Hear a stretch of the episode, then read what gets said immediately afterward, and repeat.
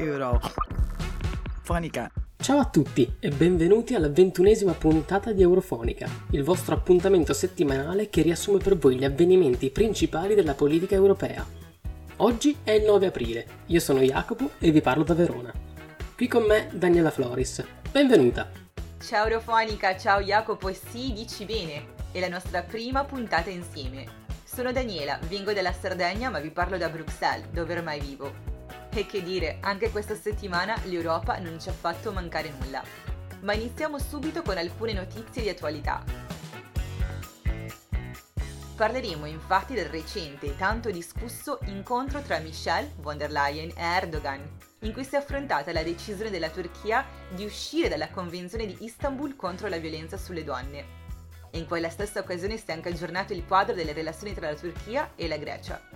Ed è proprio in Grecia che ci spostiamo per rivivere la prima edizione delle Olimpiadi moderne, per poi dirigerci in Myanmar o Birmania, dove nelle ultime settimane stanno purtroppo aumentando le vittime civili dopo il recente colpo di Stato militare. Parleremo poi della risposta dell'Unione Europea alla pandemia da Covid-19 con il programma EU for Health e del Green Pass europeo.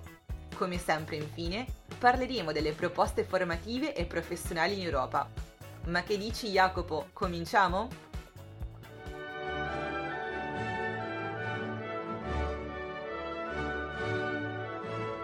Eurofonica! Sono settimane sempre più intense per la politica europea a Bruxelles e non solo. Nel Consiglio europeo di marzo i capi di Stato e di governo europei hanno sostenuto la necessità di un nuovo dialogo con Ankara, nonostante le tensioni degli ultimi mesi. Tensioni che preoccupano il governo di Washington anche e soprattutto in merito alla stabilità del Mediterraneo orientale.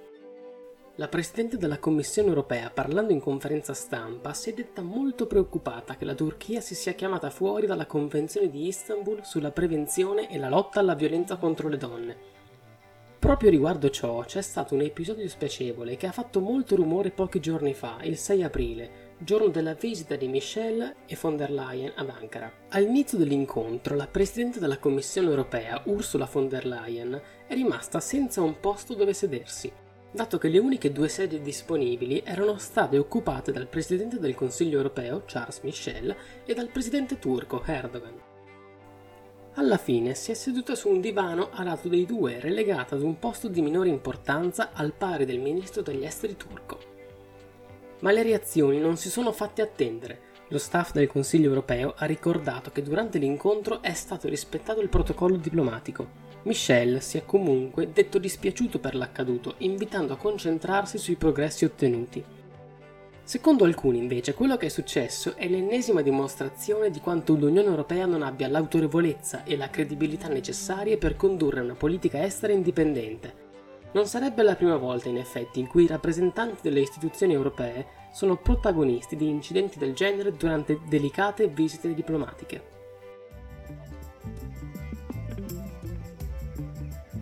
Ma ora lasciamo questa finestra sull'attualità europea da cui entrano caldi venti di polemiche e tensioni per portare indietro le lancette della storia. Il nostro appuntamento con la storia ci riporta infatti al 1896, quando si svolsero ad Atene i primi giochi olimpici della storia moderna. Vietati dall'imperatore romano Teodosio nel I secolo d.C., fu solo grazie al barone francese Pierre de Coubertin che nell'aprile del 1896 si poté inaugurare di nuovo in Grecia la famosa competizione.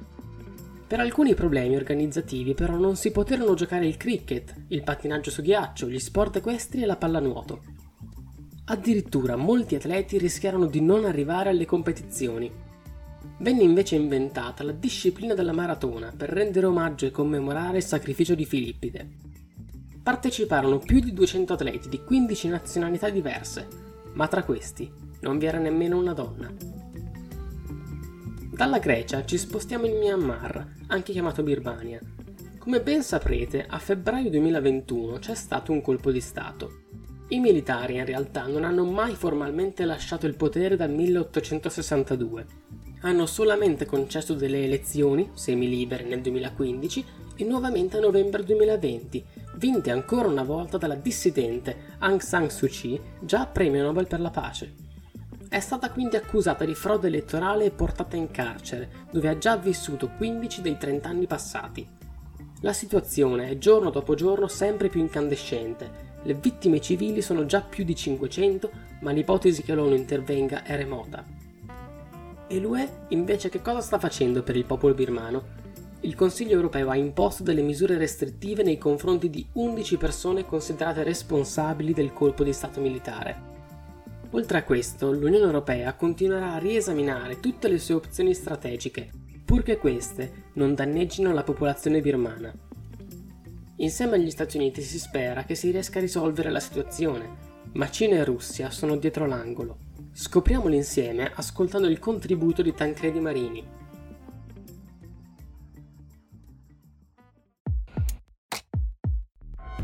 Euro. Fonica.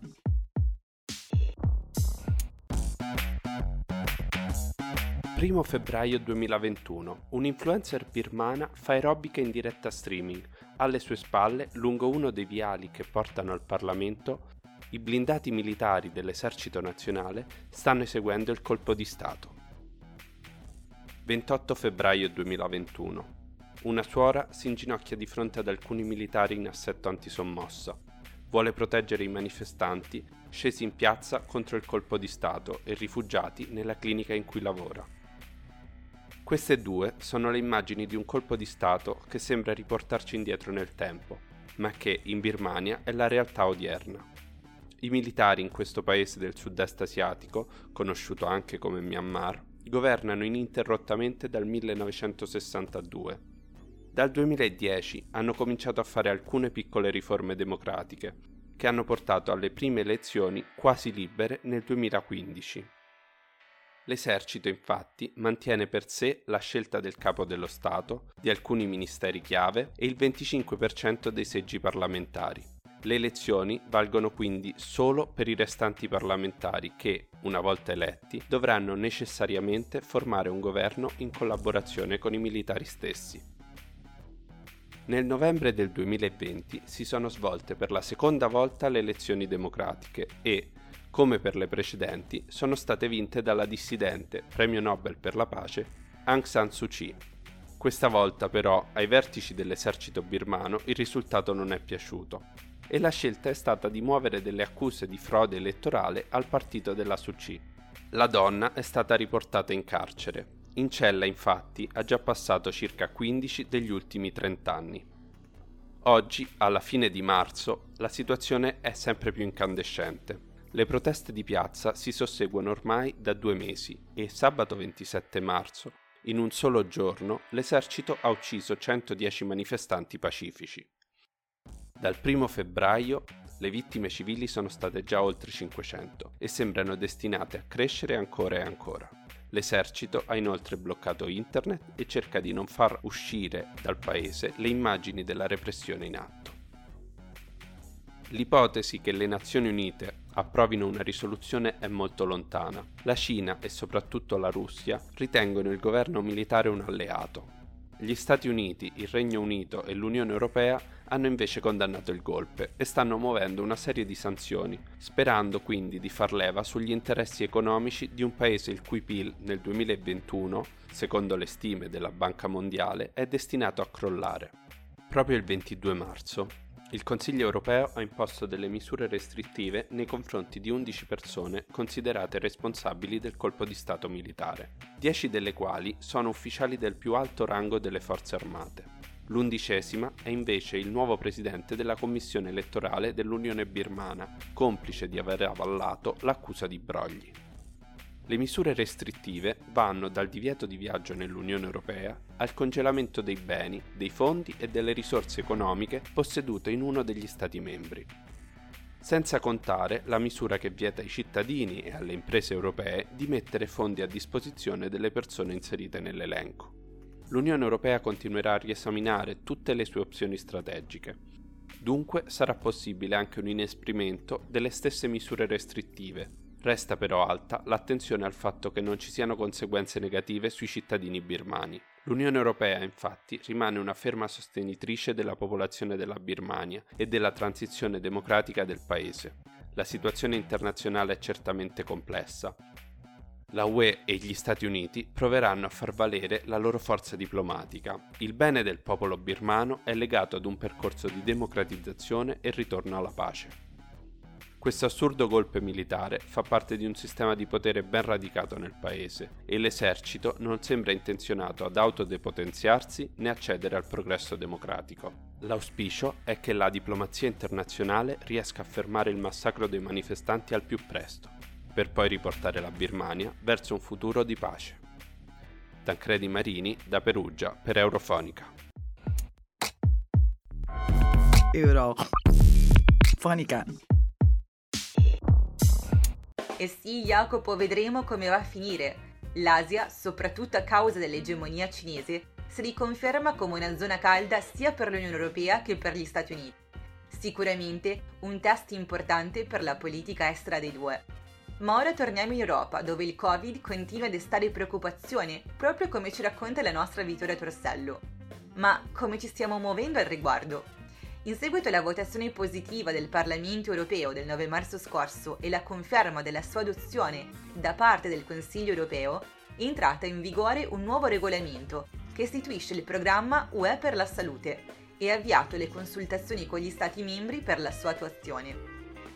Il programma è la risposta di lungo termine dell'Unione Europea alla pandemia da Covid-19, che ha avuto un forte impatto sul personale sanitario, sui pazienti e sui sistemi sanitari dei Paesi membri. EU for Health stanzia 9,4 miliardi di euro per finanziare i Paesi europei, le organizzazioni sanitarie e le ONG. In termini di risorse finanziarie si tratta del più grande programma europeo per la salute di sempre. I fondi saranno messi a disposizione fino al 2027. La Commissione metterà in pratica il programma tenendo conto di ogni esigenza a livello nazionale Ciò vuol dire affrontare le disuguaglianze che ogni paese sta attraversando, fornendo sostegno e colmando i divari tra i paesi, le regioni e i gruppi demografici e i suoi cittadini. Il programma UE per la salute dovrebbe fornire un uguale accesso alle cure e ai servizi sanitari, rafforzando la solidarietà nella preparazione alla crisi, affrontare l'impatto negativo dei cambiamenti climatici e del degrado ambientale sulla salute umana. Obiettivi molto ambiziosi, e l'Europa avrà davvero imparato la lezione durante questa pandemia?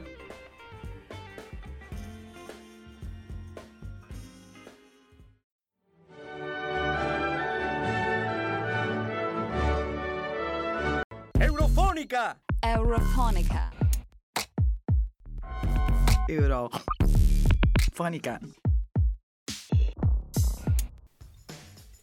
Un programma sicuramente ambizioso, ma la storia ci ha insegnato che a maggiore cooperazione seguono migliori risultati. È ora che l'Europa unita agisca come un attore unico per il benessere e la salute dei suoi cittadini.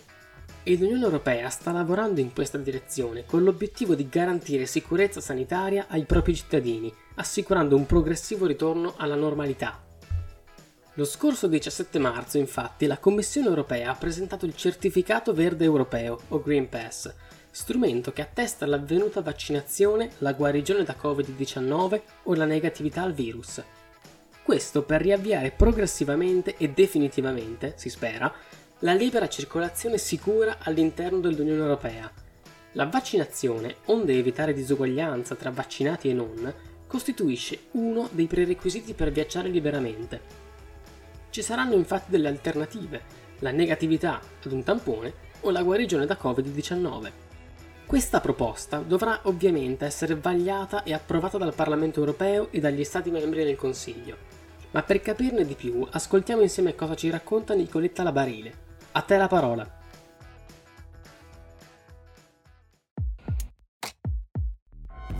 Euro. Fonica. Hai rispolverato il trolley, dissimulato la profonda commozione di rifare finalmente un check-in ed ora eccoti in fila per l'imbarco. Tiri fuori il tuo smartphone, mostri un codice e finalmente parti per le tue vacanze. Se tutto va come pianificato, questa potrebbe essere la realtà entro l'estate.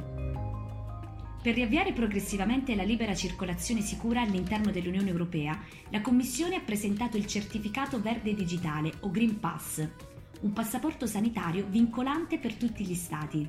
Il documento sarà oggetto di una proposta di regolamento da parte del Consiglio e del Parlamento europeo, da approvare secondo la normale procedura di codecisione e in tempi rapidi, per concludersi prima dell'estate e consentire così l'avvio di viaggi e vacanze per tutti gli europei.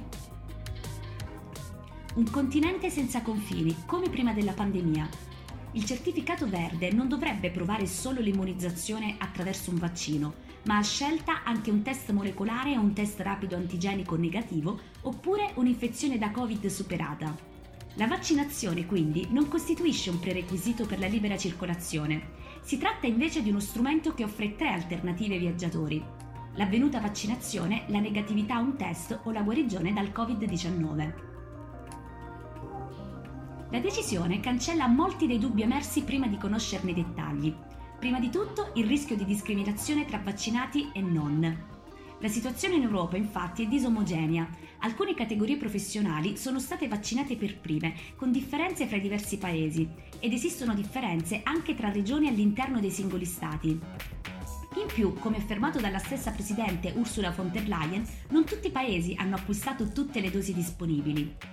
I diversi Stati membri hanno costruito portafogli diversi, ha detto la Presidente, e questo dà un quadro diverso delle disponibilità di vaccini per gli Stati membri. In ogni caso, sostenere il costo di uno o più tamponi penalizzerebbe comunque i non vaccinati rispetto a chi lo è. Ci sono poi le persone che pur essendo vaccinate o guarite risultano positive a test diagnostici o i bambini che ancora non possono essere vaccinati e per i quali può essere molto difficile somministrare il tampone. Le stesse considerazioni valgono per l'effettuazione di test in alternativa alla vaccinazione. Infatti la malattia potrebbe manifestarsi in seguito, sia perché il tampone non può comunque individuarla nei primi giorni di incubazione, sia per possibili contatti col virus successivi al tampone stesso. Insomma, come potremo avere la certezza di essere negativi per l'intero periodo di vacanza? Ancora, il Green Pass dovrebbe avere una data di scadenza, ma al momento sarebbe difficile fissarla a priori. Nessuno sa dire con certezza quanto duri l'immunizzazione, post vaccino o contagio. Ci sono delle incertezze anche in merito all'aspetto concreto di questo Green Pass. Il certificato europeo dovrebbe essere disponibile in formato digitale, ma anche poter essere stampato su carta. Inoltre è fondamentale avere un codice che possa essere letto da uno scanner per evitare la falsificazione del certificato o il furto dei dati al portatore. Anzi, proprio per tutelare la privacy, altro aspetto molto discusso, non dovrebbe esserci una banca dati comune europea. È con questo intento che la Commissione ha annunciato di voler creare la piattaforma digitale su cui questi dati possono essere scambiati ma non registrati. Gli Stati, da parte loro, dovranno pensare agli strumenti digitali per l'esibizione dei certificati e per renderli non falsificabili. Stando al portavoce di von der Leyen, i certificati dovrebbero entrare in vigore il primo di giugno. La Commissione invece parla della fine di giugno. A quel punto, infatti, la metà degli europei adulti dovrebbe essere vaccinata e l'Unione Europea resta fedele a questo obiettivo. Insomma, il progetto europeo per tornare a viaggiare in sicurezza c'è. Se gli Stati e il virus collaboreranno, forse il trolley lo rispolveriamo davvero. Nicoletta Labarile, da Roma per Eurofonica.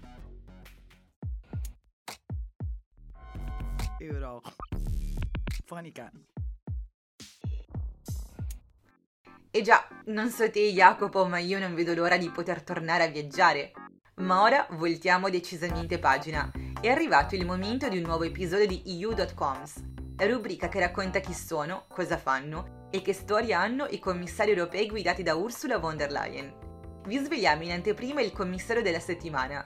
Si tratta di Johannes Hahn, oggi alla guida del bilancio europeo. A presentarcelo è la nostra Erika Branca, nel podcast che da domani troverete su tutte le nostre piattaforme. Ascoltiamo insieme la storia di questo filosofo alla guida del bilancio europeo.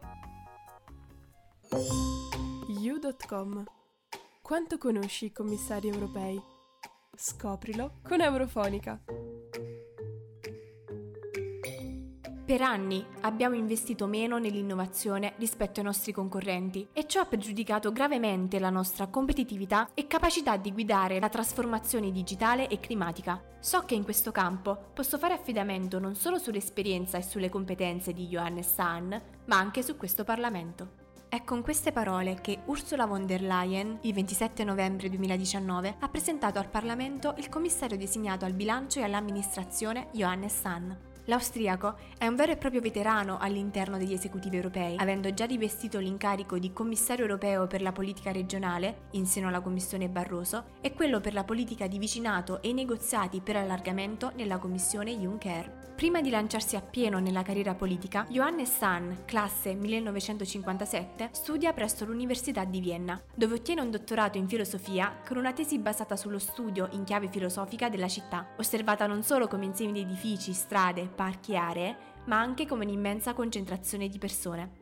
Tale studio, peraltro, è oggetto di un acceso dibattito a causa di denunce di plagio mosse da diversi studiosi, ma che poi si sono concluse in un nulla di fatto. L'interesse per la politica conduce Anne, già negli anni della sua formazione universitaria, a partecipare alle attività della sezione giovanile del Partito Popolare Austriaco, divenendo segretario del suo gruppo di Vienna dal 1980 al 1985. A inizio mandato, a soli 23 anni, elabora il primo manifesto europeo della sezione giovanile del Partito Popolare Austriaco, adottando una posizione europeista negli anni in cui le diffidenze relative all'entrata dell'Austria nell'Unione erano diffuse anche all'interno del suo stesso partito. Anticipa dunque di 15 anni le argomentazioni che porteranno nel 1995 all'ingresso dell'Austria nell'Unione Europea. Dal 1987 al 1989 Ann riveste il ruolo di segretario generale sia del Partito Popolare Austriaco che nell'Austrian Managers Association, avvicinandosi al mondo imprenditoriale e divenendo membro del board della società di gioco d'azzardo internazionale Novomatic, di cui diviene amministratore delegato nel 2003. Negli anni successivi e fino al 2006 Ann è membro senza portafoglio del governo regionale di Vienna, divenendo nel gennaio 2007 ministro della scienza e della ricerca nel governo di grande coalizione.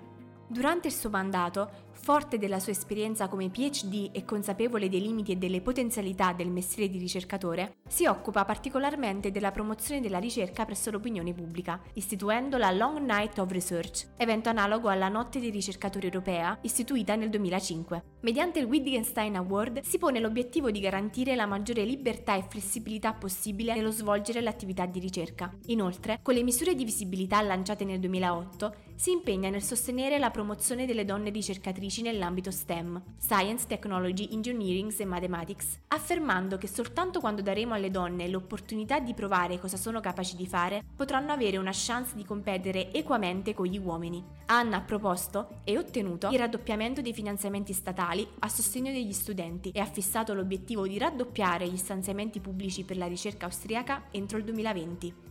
Da febbraio 2010 ad ottobre 2014 il politico austriaco riveste, in seno alla Commissione Barroso, il ruolo di commissario europeo per la politica regionale, cercando di fornire un contenuto concreto al concetto di coesione territoriale previsto dal Trattato di Lisbona. Il principale obiettivo comune, ha dichiarato, è lo sviluppo del territorio, sottolineando quanto questo dipenda dalla capacità di abbattere quelle frontiere informali invisibili, ma ancora presenti, tra i vari stati o tra le diverse zone. Nel 2014 diviene commissario europeo per la politica di vicinato e i negoziati per l'allargamento, sostenendo che l'avanzamento lungo il cammino europeo è un processo oggettivo e basato sul merito, che dipende dai risultati concreti ottenuti da ciascun paese e nel cui ambito lo Stato di diritto, la giustizia e i diritti fondamentali rappresentano una priorità assoluta. Con un tweet di marzo 2020 si congratula con la Macedonia del Nord e l'Albania per l'ottenimento della Green Light necessaria per iniziare le trattative per l'ingresso in Unione. Come commissario al bilancio e all'amministrazione, in carica da dicembre 2019, ha proposto per il bilancio a lungo termine una riforma delle entrate in modo che l'Unione Europea disponga di maggiori risorse proprie di reddito. Questa prospettiva prevede un nuovo regime fiscale per le imprese, compresa la tassazione delle grandi multinazionali del settore digitale, i proventi del sistema di scambio delle emissioni e una tassa sulla plastica. L'obiettivo è quello di mettere in comune le risorse a livello europeo per soddisfare le aspettative dei cittadini e migliorare la loro vita. La sfida è riuscire a raggiungere raggiungere questi ambiziosi traguardi guidando la trasformazione digitale e climatica nonostante la crisi legata al Covid-19. Il commissario Anni è fiducioso e affermato: Abbiamo visioni diverse, ma è il momento di convergere, non di allontanarsi. Erika Branca da Pisa per Eurofonica. Eurofonica. Ed eccoci in chiusura con il nostro consueto appuntamento dedicato alle offerte di tirocinio in Europa. Fino al 12 aprile potete candidarvi per un tirocinio della durata di un anno presso l'Agenzia Europea per la Difesa. Per potervi accedere basta essere un neolaureato che non ha precedentemente svolto un tirocinio retribuito o non retribuito o qualsiasi tipo di lavoro della durata di più di 6 settimane presso un'altra istituzione o organismo europeo. Trovate maggiori informazioni su eda.europa.eu. Affrettatevi! Il nostro appuntamento settimanale all'insegna delle informazioni in Europa termina qui. Vi ricordo che potete trovarci su Facebook, Instagram e anche su Twitter. Grazie Daniela per avermi accompagnato e grazie a tutti voi che ci avete ascoltato. Grazie a te Jacopo e grazie a tutti voi che ci avete ascoltato. L'appuntamento con la nostra puntata settimanale finisce qui, ma non temete perché Eurofonica torna a parlare di Europa ogni settimana. Buon weekend, ciao! Daniela Floris da Bruxelles per Eurofonica.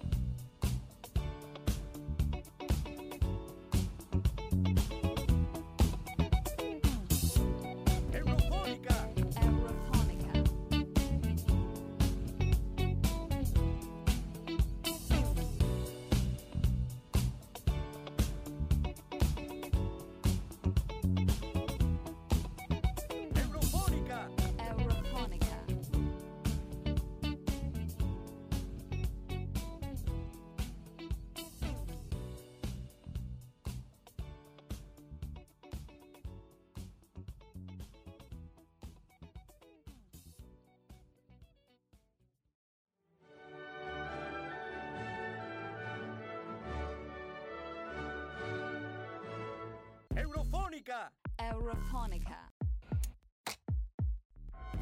Eurofonica.